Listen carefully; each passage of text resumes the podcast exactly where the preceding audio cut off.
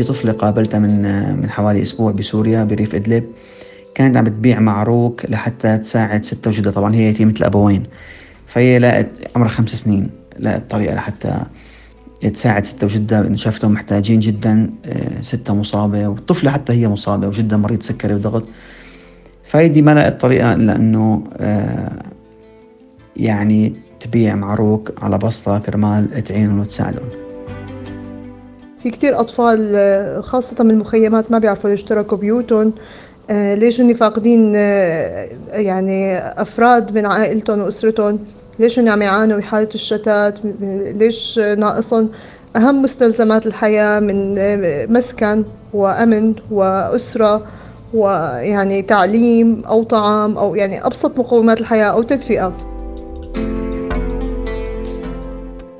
آه، بالثورة الفلسطينية كان في عندك قيادة كان في عندك مجموعة مؤمنة بقضيتها نزلت على المخيمات بنت كوادر خلايا هي الخلايا طبعا. ما بدي أقول يعني جندت هي هي زرعت الانتماء للقضية وللوطن وأهمية الدفاع عنه واستعادة فلسطين. آه، نحن شو عم نعمل هلأ؟ يعني نحن أكثر من سلة إغاثة سلة الإغاثة ما بتعمل قضية خيام حين بدأت الثورة السورية في آذار 2011 قامت بشكل أساسي على أكتاف الشباب الذين لديهم الاندفاع والجرأة على مواجهة الموت بصدور عارية في طريقهم نحو الحرية والعدالة والكرامة. وكان هناك فجوة كبيرة بين هذا الجيل والجيل الأكبر منه، وخصوصا أولئك الذين شهدوا أحداث الثمانينيات الدموية إذ كان يتملكهم الخوف من المجهول القادم لمعرفتهم بمدى إجرام النظام وما يمكن أن يفعله في سبيل البقاء على رأس السلطة. وبعد السنوات الطويلة من الثورة كان هناك جيل كامل كبر وشب على أصوات المظاهرات والهتافات وتهدمت في قلبه آلهة الخوف التي لاحقت السوريين طويلا. كان هذا الجيل الذي حمل الراية لاحقا. إنه جيل الثورة. الجيل الذي حمل الثورة على أكتافه وفي وجدانه وقلبه وأخذ دورا محوريا في الحراك بكافة مستوياته المدنية والعسكرية. ولكن بالمقابل كان هناك جيل نشأ في مخيمات التهجير وبلدان اللجوء نشأ على القصف والحصار والتجويع. لا يعرف عن الحياة سوى خيمة كبر فيها. لا تقيه بردا ولا حرا يفقد فيها أقل مقومات الحياة. وكانت بالنسبة له الوطن أو هي فقط ما أخذ من الوطن. جيل مهدد بالأمية إذ تقدر اليونيسيف أن ثلثه أي نحو ثلاثة ملايين طفل منقطعون عن الدراسة. هذا الجيل كبر في اغتراب كامل عن كل ما قامت له الثورة التي لا يعرف عنها أي شيء. لكنه بالمقابل يعرف عن الحرب وتبعاتها ومآسيها كل شيء. إنه باختصار جيل الحرب.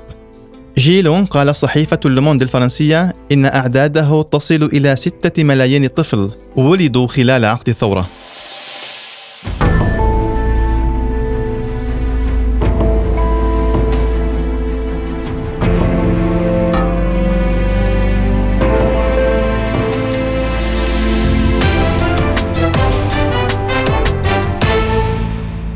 يا مرحبا أنا أحمد حذيفة. وهذا بودكاست سوريا العظيمة من إنتاج نون بوست وفي هذه الحلقة نبحث احتمالية وجود جيلين في سوريا اليوم جيل الثورة وجيل الحرب. أستضيف ثلاثة من أبرز النشطاء والفاعلين في مجال حماية ودعم الأطفال. عاطف نعنوع مدير فريق ملهم التطوعي وهي منظمة إغاثية محلية واسعة الانتشار وإيمان محمد مديرة مركز قيم في مدينة الباب بمحافظة حلب وسلمان إبراهيم مؤسس فرقة طريق الخبز. والذي يعمل الآن على فكرة مسرح الحالمين للأطفال في شمال سوريا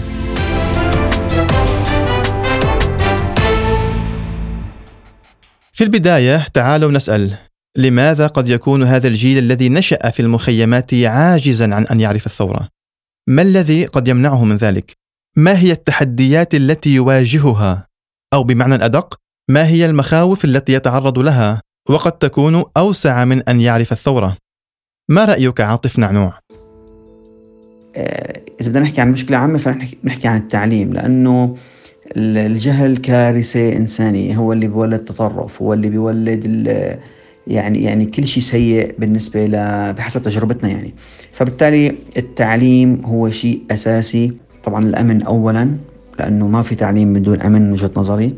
آه، طالما في نزوح وهجرة وقصف فبالتالي المدارس مسكرة ما في ما في حدا أصلا لحتى يهتم بهالمجال الأمن أولا لأنه يعني بحسب التجربة بعد بناء أي مخيم أو أي مركز إيواء في فترة منيحة لحتى يبلش فيها التعليم.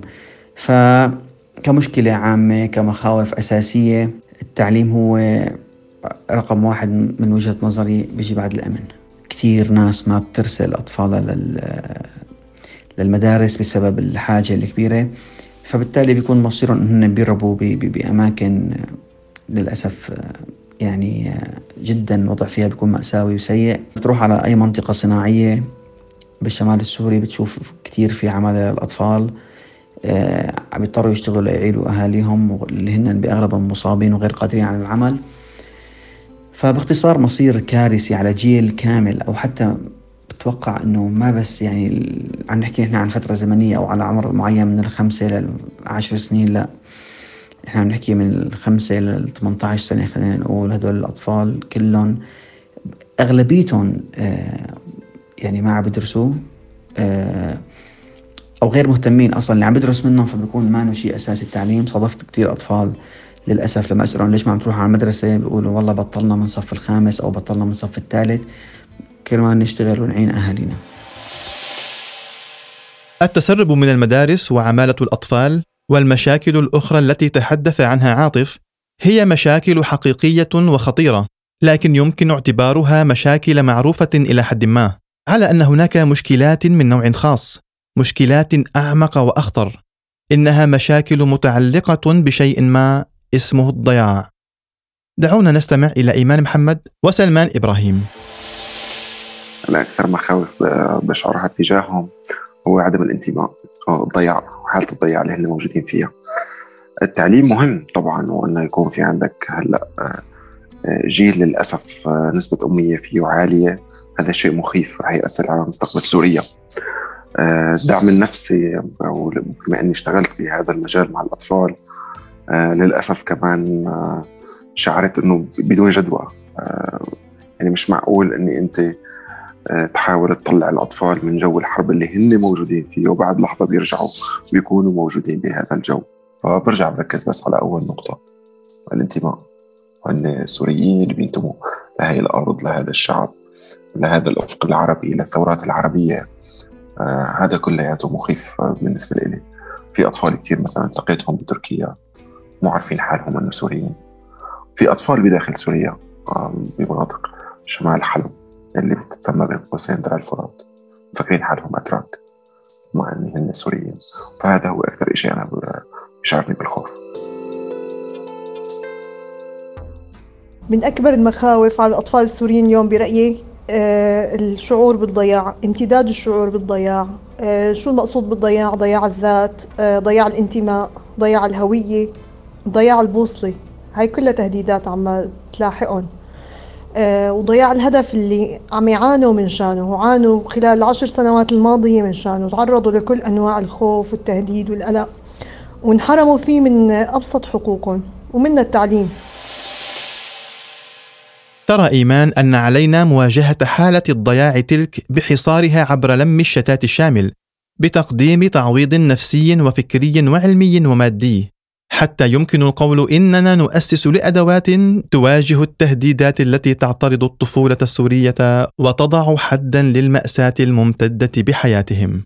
هذه المخاوف الكبيرة والملحة والخطيرة ولدت لدي سؤالا.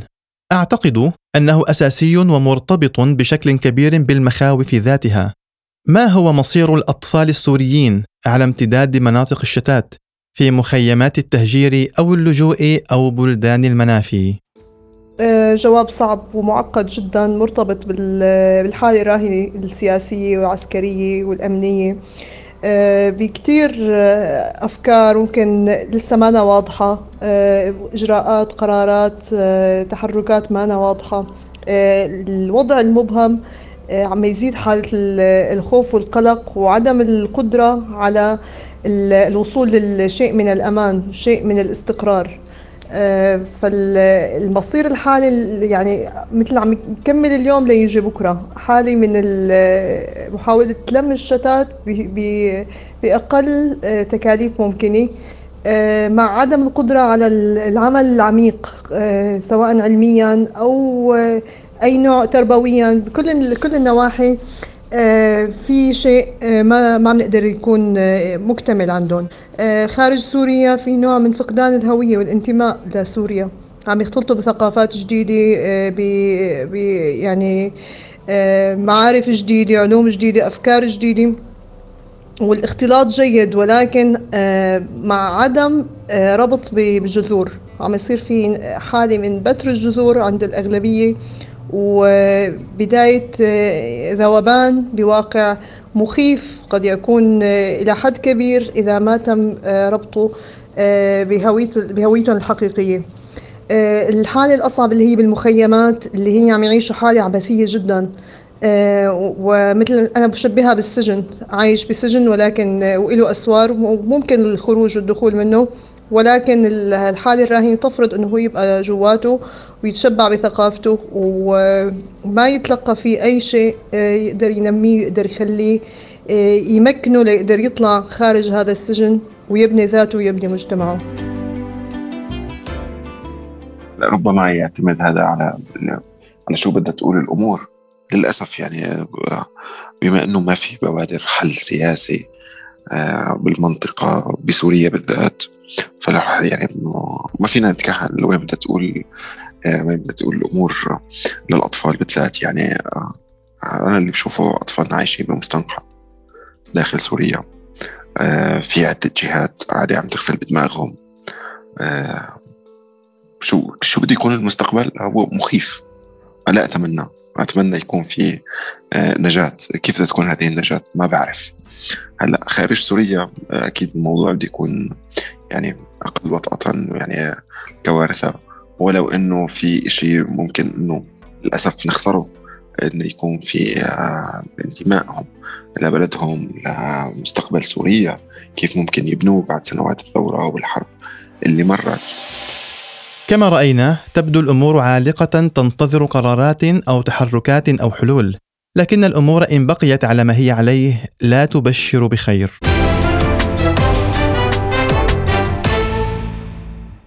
بالنظر إلى ما سبق استطعنا أن نرى أن هناك جيلا جديدا بظروف قاسية وصعبة رسمت ملامح شخصية مختلفة واستثنائية هي كما يبدو مختلفة عن جيل الثورة الذي سبق. فهل يمكننا الحديث بوضوح عن جيلين مختلفين؟ أكيد في فرق اللي الطفل يعني حتى لو كان عمره سبعة ثمان سنين كان ببداية الثورة فكان عم بيشوف آه، في حراك في نضال آه، بيخطر في بالي. بنت صديقتنا كانت آه، لما تشوف علم الثورة تقول حريتي هذا علم حريتي. كان في عمرها الصغير هذا تقول هذا علم حريتي. هلا اللي بشوف الأطفال اللي موجودين بنفس العمر بهذا الوقت انه مختلفين تماما. آه للأسف في تحول صار هو آه فينا نقول عليه جيل الحرب.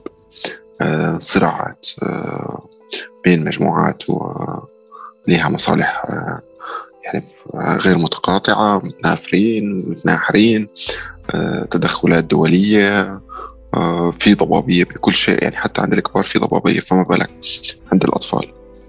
لكن بالبداية كان في فرق كان في وضوح عند الأطفال. آه، بتشعر إنه خلص بيعرف إنه في هذا عم يقتله. آه، بيرمي عليه صواريخ عم بيرمي عليه آه، قنابل غارات طيران. ففي حدا عم يقتله وفي حدا موجود قدامه كمان عم بيدافع عنه. فبده ينتمي لهذا الشخص اللي بيحمل هذه القضية. وبين وبده يكون يعني في عنده موقف عدائي تجاه الشخص أو النظام اللي قاعد عم يقتله. هذا كان بالبداية ولكن بعدين للأسف صار في شعور للأسف عند الأطفال أنه آه، الكل عم يقتل. آه، الكل عم يقتلنا يعني مو إنه عم يقتل الكل عم يقتلنا. فهذا جيل الحرب اللي ممكن إنه يعني ما, ما نتكهن شو بده يكون في المستقبل.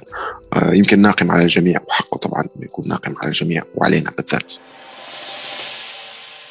هذا الخلاف بين الأجيال والفرق بين جيل نشأ في الثورة وجيل نشأ في الحرب. ربما سبب خللا في الفهم لدى الجيل الذي كبر ولا يعرف سوى القصف والقتل والحياة الصعبة بين الخيام والوحل.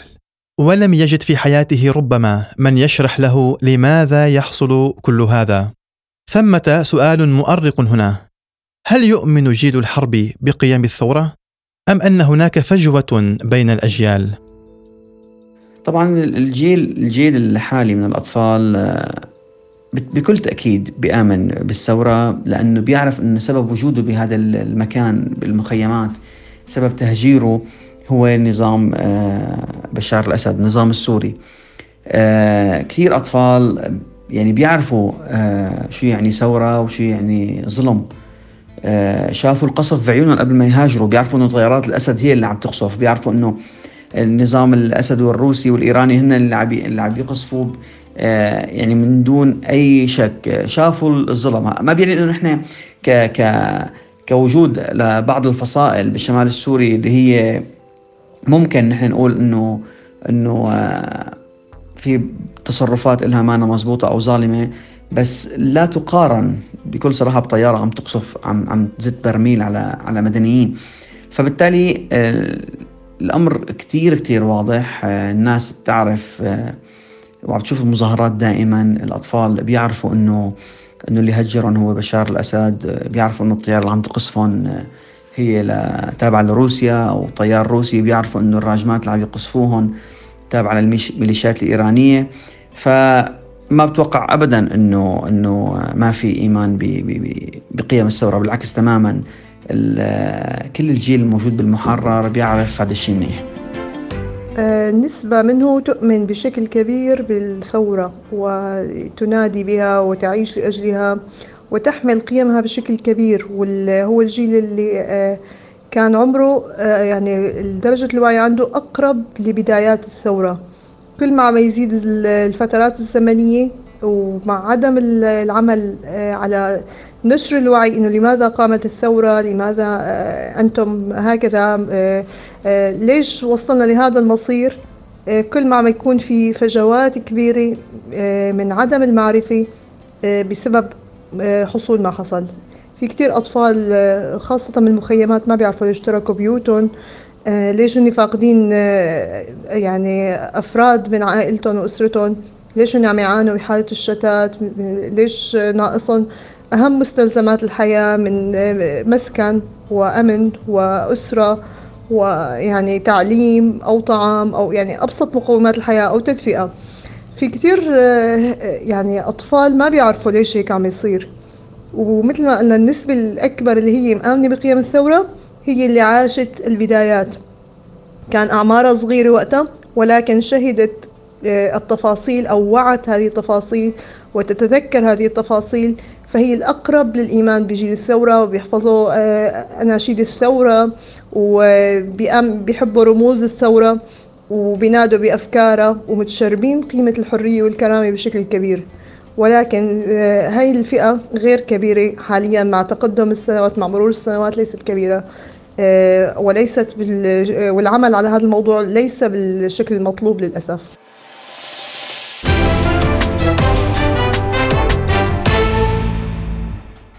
هذا الجيل الجديد جيل الحرب ظهر بشكل طبيعي وزمني نتيجة حصول الثورة بداية على يد الجيل الذي سبقه. ولكن هل هذا الترابط الزمني هو ترابط سببي أيضا؟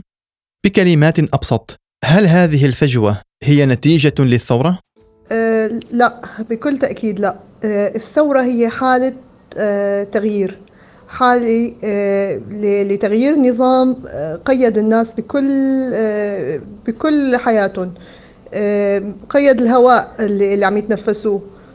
ما خلى في إمكانية للتحرر والخروج الانعتاق والعيش بكرامة حرية في ظله.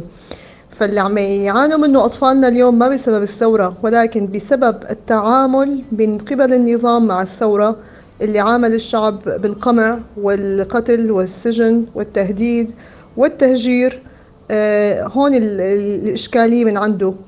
أما الثورة فهي كانت حالة لتغيير الوضع للأفضل.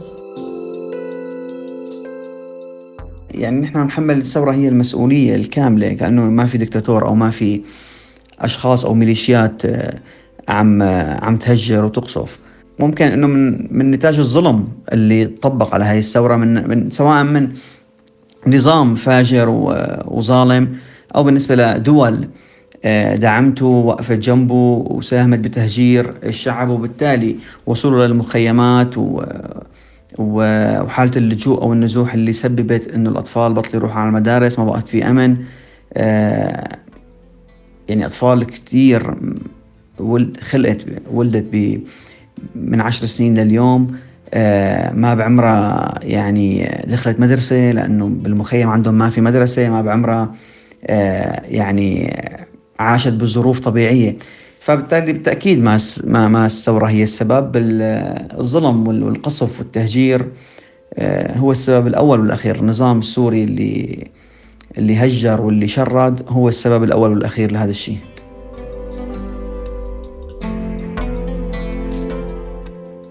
بعتقد آه، التحول. التحول لو الثورة أنه مشيت. بالمسار الطبيعي رغم كل الصعوبات اللي ممكن تعيشها ورغم كل الانتكاسات والهزائم اللي ممكن تعيشها آه، ما كان في إشكال. آه، ولكن هي التحولات اللي صارت. يعني أنت ما عاد في عندك قوة للثورة بأي شكل من الأشكال لا قوى عسكرية لا قوى اجتماعية آه، فهذا كله أنت فقدته. فلذلك ما يعني ما عاد ممكن أنه أنت نعتقد أنه بهذا الوقت وانه في حامل الثورة. للأسف هي في مبادر في مبادرات آه، من أفراد من مجموعات بعدهم وأكيد يعطيهم العافية. يعني هن المؤمنين بهذا الفعل ومستمرين عليه ولكن إنه يكون في نتائج لهذا الفعل للأسف ما حصدنا شيء ابدا. وبالأفق مش مبين إنه نحن نحصد شيء.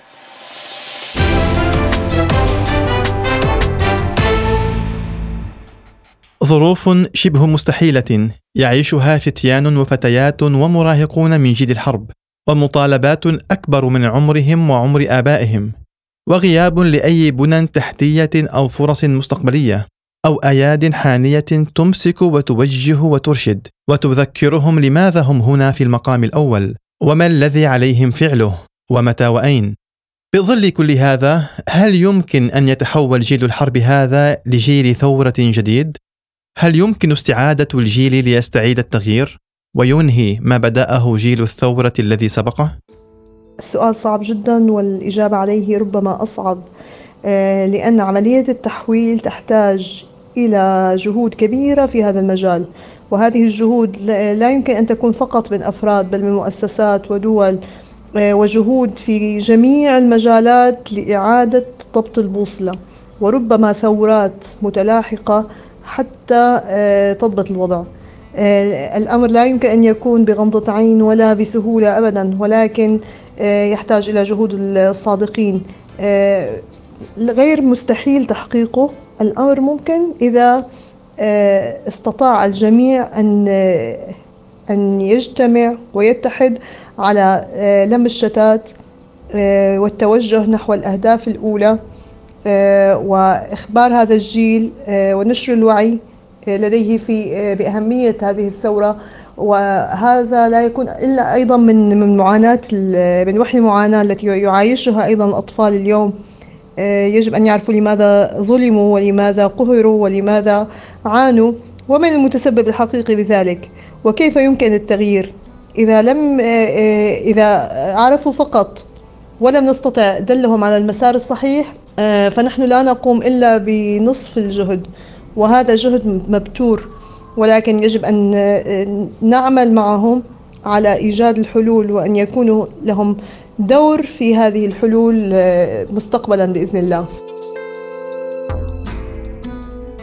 أنا عندي إيمان بالشعب وعندي إيمان بهلون الأطفال. لما يكون في شيء صادق وحقيقي و... وإنك تشعر بمعاناتهم أول شيء. وما تكون عم تخاطبهم من الأعلى وتمشي معهم خطوة بخطوة وسابقهم بخطوة. آه، رح يكون في تغيير. حتى لا تضيع تضحيات جيل الثورة عبثا. أمل التغيير يكمن بجيل الحرب. الجيل الذي غاب عن صرخات الحرية الأولى ووعى على صوت القصف والتهجير والمخيمات. وفي الوقت الذي خسرنا الأرض ولم تتحقق مطالب الثورة كما سعينا فلعلنا نفوز بالإنسان الذي نجا بدنه من دوامة الحرب فينجو وعيه كذلك. شارك بإعداد هذه الحلقة الصديقان يوسف موسى وعبيدة عامر. استمعوا إلينا عبر منصة البودكاست المفضلة لديكم. ألقاكم على خير. السلام عليكم.